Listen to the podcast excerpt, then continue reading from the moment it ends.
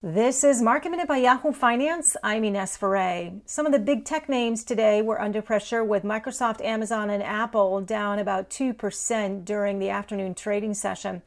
Fastly was under pressure. The cloud software company said that TikTok had accounted for 12% of its revenue in the first half of 2020, putting pressure on their stock yesterday and also today.